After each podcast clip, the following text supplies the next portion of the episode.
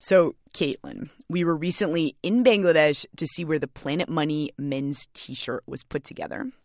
And when we got there, it was immediately obvious, right? This was a company town.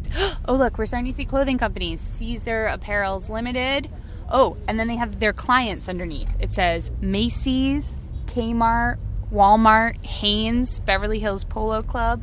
It's really amazing. You're driving around, and all you can think is, this is where my clothes come from. There are tons of clothing factories in Chittagong, Bangladesh, and they all make clothing for the big box stores that we all know back home.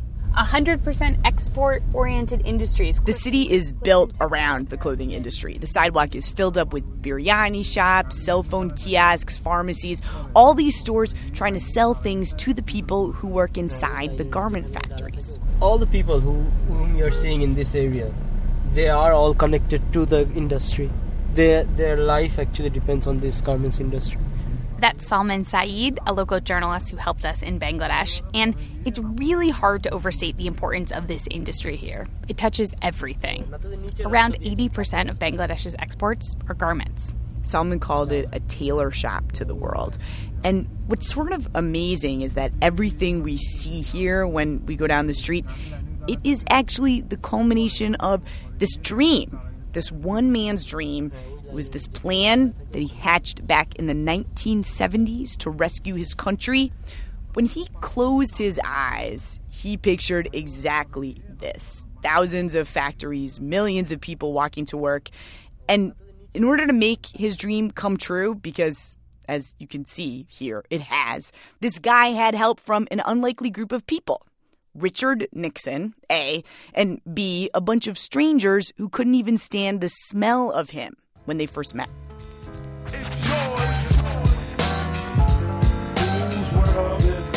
The world is yours. The world is yours. It's mine, it's mine, Whose world is this? Hello and welcome to Planet Money. I'm Zoe Chace. And I'm Caitlin Kenney. Our story starts back in 1971. Bangladesh was one of the poorest places on earth. There was this devastating cyclone, a civil war, hundreds of thousands of people died. There was a refugee crisis. It sparked the first Live Aid style benefit concert ever.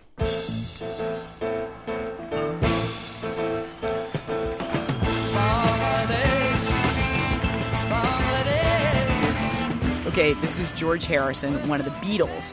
This is the theme song of the concert for Bangladesh, Summer of 71, Madison Square Garden, people like Bob Dylan, Eric Clapton.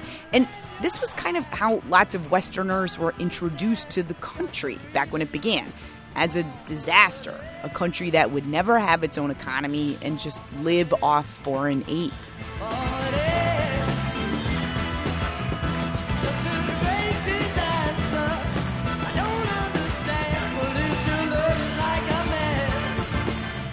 Around this time, the main character in our story, Abdul Majid Chowdhury, was looking at the situation in his home country and trying to come up with solutions. He was talking to his friends, trying to figure out what they could do to rebuild Bangladesh. And they decided what Bangladesh needs most of all is jobs for the people. We need employment, we need dollar. We ask ourselves what the hell we want. This is Abdul Majid Chowdhury. He is an older guy now. He's bald headed. He talks a mile a minute. His brother was what they call a freedom fighter. He died in the war for independence. And I met Chowdhury in this office building in Dhaka, the headquarters actually of a major garment maker there. Chowdhury and his friend Nurul Quader were determined to invest to build their country up. Quader passed away. He was a well connected guy, worked in the Bangladeshi government. But back when he and Chowdhury were dreaming up their country's future, they were starting from essentially zero. The country's main export was as low tech as you can get in terms of a product. This plant material, that's the main ingredient in burlap sacks, called jute. Chowdhury and Quader knew that they had to start small. They needed something that wouldn't take a lot of money to start up and something that could put a lot of people who didn't have a lot of skills to work quickly. So Chowdhury looked around the world, really. He went to factories in Europe, in India, looking for something to help his country. And eventually, he found himself in a garment factory in Korea, where everything was brand new to him. I am telling you this story because we had no, I did not know how many buttons I had in my shirt. We did not know. I mean, that is the thing. The company was Daewoo, and South Korea was a country that had looked a lot like Bangladesh 20 years before. Wrecked from another war, the Korean War. Korea was poor country in 1951, but when I went there, Korea was no longer a poor country. The reason Korea was no longer a poor country had a lot to do with what was going on in this factory. What he saw inside amazed Chowdhury. The place was huge, everything gigantic. The cutting table was like a banquet hall in Windsor Castle. But most exciting, so, so many people working there, mostly women. Uh, what I saw, lot of girls, they were working. They were working, and uh, when I saw those girls, I remember my country, and I can see that my girls can replace these girls uh, like that, and that was the intention. What was happening in South Korea, Chowdhury wanted to do it in Bangladesh, but he needed the Koreans' help. So he sat down with the chairman of Daewoo to see if they could strike a deal. Well, first of all, uh, he gave me a schedule for 45 minutes. The guy with whom I was there, he said, Mr. Chowdhury, you're very lucky. You have got 45 minutes because he doesn't talk to anyone for more than 10 minutes. You will not believe it. I started the meeting after lunch and I finished at 2 o'clock in the morning. When the meeting ended in the dead of the night, Bangladesh and Korea had a deal. Korea would set up the first export oriented garment factory in Bangladesh. They'd spend six months teaching the Bangladeshis everything from how to sew a collar to where to place their cutting tables, the whole entire process. To the Bangladeshis, this is awesome. It's a brand new industry bringing lots and lots of jobs. For Korea, this was solving a different problem. A problem handed to them by Richard Nixon. What we're fighting for is for the protection of our textiles and our textile markets. This is President Nixon talking in Asheville, North Carolina in 1970. He's promising to do something about the textiles that were flooding in from Asia and threatening jobs in textile towns like Asheville. You know, textiles are produced all over the United States of America. And we have the problem of imports imports from abroad. Nixon wanted to protect the domestic industry here in America. In fact, he promised to do that when he was running for president. And over in Europe, it turns out they had the same problem. They were worried about losing jobs too. So Nixon and the Europeans got together and they hammered out this massive deal to protect themselves. This deal is called the multi fiber arrangement. And this thing is huge. Huge. This is so big. I need to say it again. The multi fiber arrangement. This deal transformed everything for Bangladesh and actually for the world.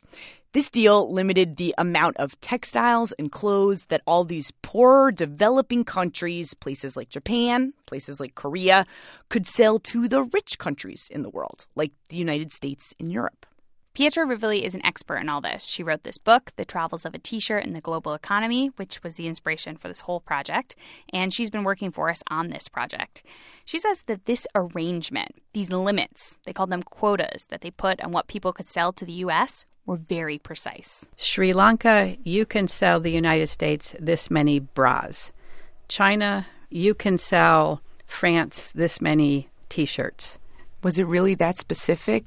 This many t-shirts, this many bras, this kind of underwear. This many, this many sheets, this many towels. It was very, very specific. How That's did right. they? How they come up with the numbers? I mean, that seems like an insane process. Um, yeah, it was an insane process. You would go down these lists of products one by one, and you'd say, "Okay, towels." You know, well, we've got these towel manufacturers in North Carolina. You know, we we really need to worry about them. So let's put a quota on towels. It was crazy. This multi fiber arrangement was in the mind of the CEO of Daewoo, the Korean company, when he was in that all night meeting with Abdul Chowdhury. Korea was having this big problem right at that moment. They had a bunch of stuff they were trying to sell to the United States, and they had hit their limit. They had hit their quota. Korea is there thinking, well, you know, now what do I do? And so they looked around and they said, well, maybe I can figure out how to produce in some other country. And so that's how Korea gets to Bangladesh. To the chairman of Daewoo, this is the advantage of Bangladesh. It's a brand new country. It has no quotas, it has no limits, it's not a part of the trade deal at all. So the Koreans were eager to partner with Abdul Chowdhury, make as many clothes in Bangladesh as they would like. So after that meeting, Chowdhury goes back to Bangladesh with this simple assignment find the people that will start this brand new industry. The plan was for him to collect a bunch of people, bring them over to Korea, where they'd get trained on how to run a garment factory. The Koreans thought, okay, if we're really going to do this, we need about 140 Bangladeshis to come to Korea. Chowdhury looked around, surveying the war ravaged scene of Bangladesh, and he worried about finding 20 people. I mean, this is something, those days it was impossible even to dream. But anyway, I'll do it. He was looking for help, so he decided to take out an ad, a glossy ad in a Bangladeshi newspaper. It was basically a help wanted ad, but a really unusual one because the ad said they were looking for factory managers and factory supervisors for factories that didn't even exist yet. People can't even picture what these factories are like in Bangladesh. They haven't been built, they haven't been started. And the other thing is that if you wanted to get these jobs, you had to agree to go to Korea for six months to get trained. Uh, we saw the uh, ad in the newspaper. Both of you guys saw yeah. this ad. Yeah, that is somewhere in 1978 in September. Mohammed Nuruddin and Anwar Chowdhury, they were two of the guys who took the trip. They will pay all the expenses and also they will pay us the pocket money over there. In the end, Chowdhury found 128 Bangladeshis who were willing to do it. They seemed committed to their country. They wanted to build it up like Chowdhury did. So in 1979, the group of Bangladeshis flew off to Korea. Some of them were leaving Bangladesh for the very first time in their lives. And the culture clash was instant, especially the food. The problem we had, the stinky food, kimchi. We could not, we could not eat them uh, some girls were vomiting. Uh, they could not exist. They Did they really? They threw up? Yeah. The Bangladeshis also weirded out the Koreans, I found out. Say hi. 여보세요. 여보세요? 예. 예, 예. 네. I reached Kim Eun-hee. He was the Korean trainer at Daewoo in charge of the collar and cuff section. Korea was still pretty isolated back then in the 70s, and Kim Eun-hee had never met someone from that part of the world. 아, 처음에는 저희도 깜짝 놀랐죠. 악수를 해도 그 손을 잡은 손에서 냄새가 전해져 When they approached me to shake hands, their hands smelled. I mean, they had this smell on their hand that was that I was not used to. I mean, just generally when they were around, there were these different spices that I could smell from them. And so it was not too easy at first to approach them and to be near them. Neither side had been prepared for this aspect of the training, the smell of each other. And Kim Eun Hee says the problem with the food, it went both ways. Once the Bangladeshis invited the Koreans to this special meal prepared just for them. And what happened was they they served some of their food to us, and we couldn't eat it. We we it was it was just repelling, and so we we we kind of sat there not eating it, and our CEO actually called all of us out, and they he he brought us to the corner of the room. He said, "You know, we're going to be." living in an international society and this is something that we're just to have to endure so suck it up and just eat it. That part about the international society, of course, turns out to be very true. The two sides eventually got used to each other because they needed each other. After he trained the Bangladeshis, Kim Eun Hee went on to meet lots of non Koreans. In fact, he flew to Bangladesh to help them set up the very first export oriented garment factory, Desh Garments in Chittagong in 1980. Together, they set the whole thing up, all the lines in the correct order, the tables placed just as they had been in Korea, and the factory began churning out Korean made dress shirts in Bangladesh. That was the first. Today, there are thousands. And this story is exactly why, when we're driving around the city that's making the Planet Money t shirt, Chittagong, Bangladesh, you today see all these factories making clothes. Anwar Chowdhury says everything that we're seeing, it's because of the six months that he and those guys spent in Korea. All our people, they spread all over Bangladesh. Every factory, the key position people, directly or indirectly trained by me or my colleagues. So if I see a garment factory in Bangladesh, a garment operation, somehow it connects back to the original guys. Absolutely, you are right. Wherever you go, the origin is there. This story, the story of how one trade deal can change the fate of an entire country, is way bigger than Bangladesh. During the 70s and the 80s, this trade deal played out all over the world. It reshaped the entire map of where our clothes are made. And some of these countries that got into the business of making clothes back then, some Americans couldn't even find them on a map.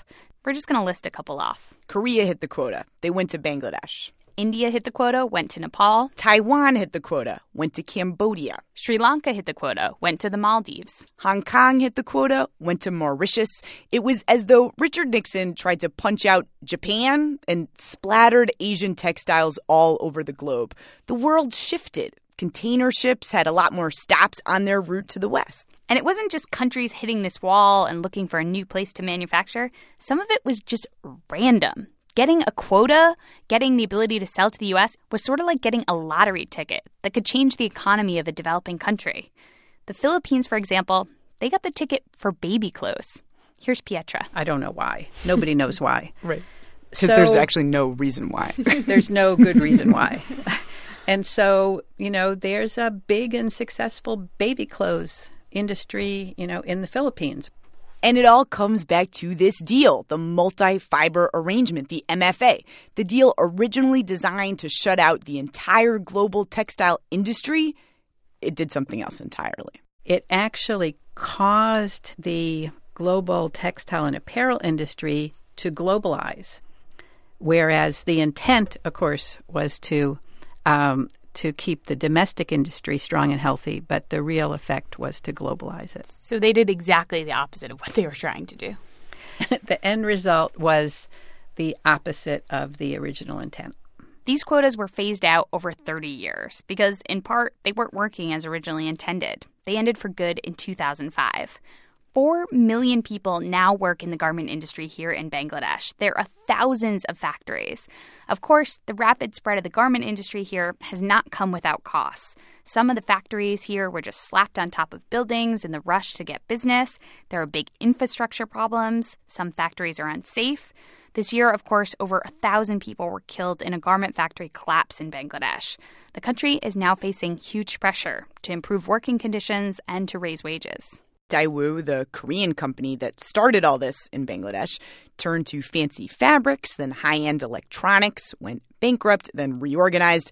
Kim Eun Hee himself, he started working on spandex for Nike, but he still remembers a little Bengali from those days. Can you speak any Bengali? I love you. That means I, I love you.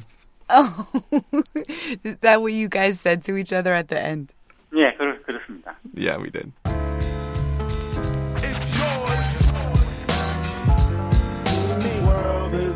Before we go, we have some people to thank. Author Munir Quddus. He is the one who first told us this amazing story about Desh garments. Anis Hook, he arranged the meeting of all the original guys for us when we were in Bangladesh. Our fixer, Salman Saeed, of course, made everything possible in Bangladesh, getting from place to place.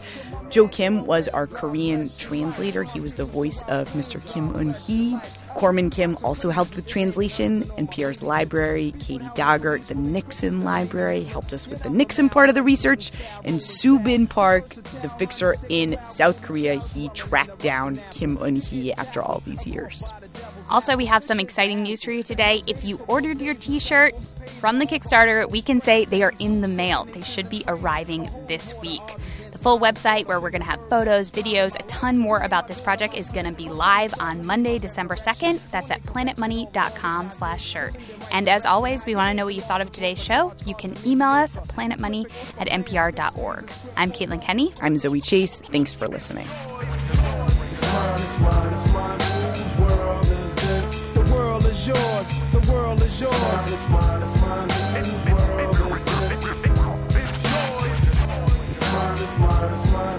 Whose world is this? Yo, the world is yours. The world is yours. It's mine, it's mine, it's mine. Whose world?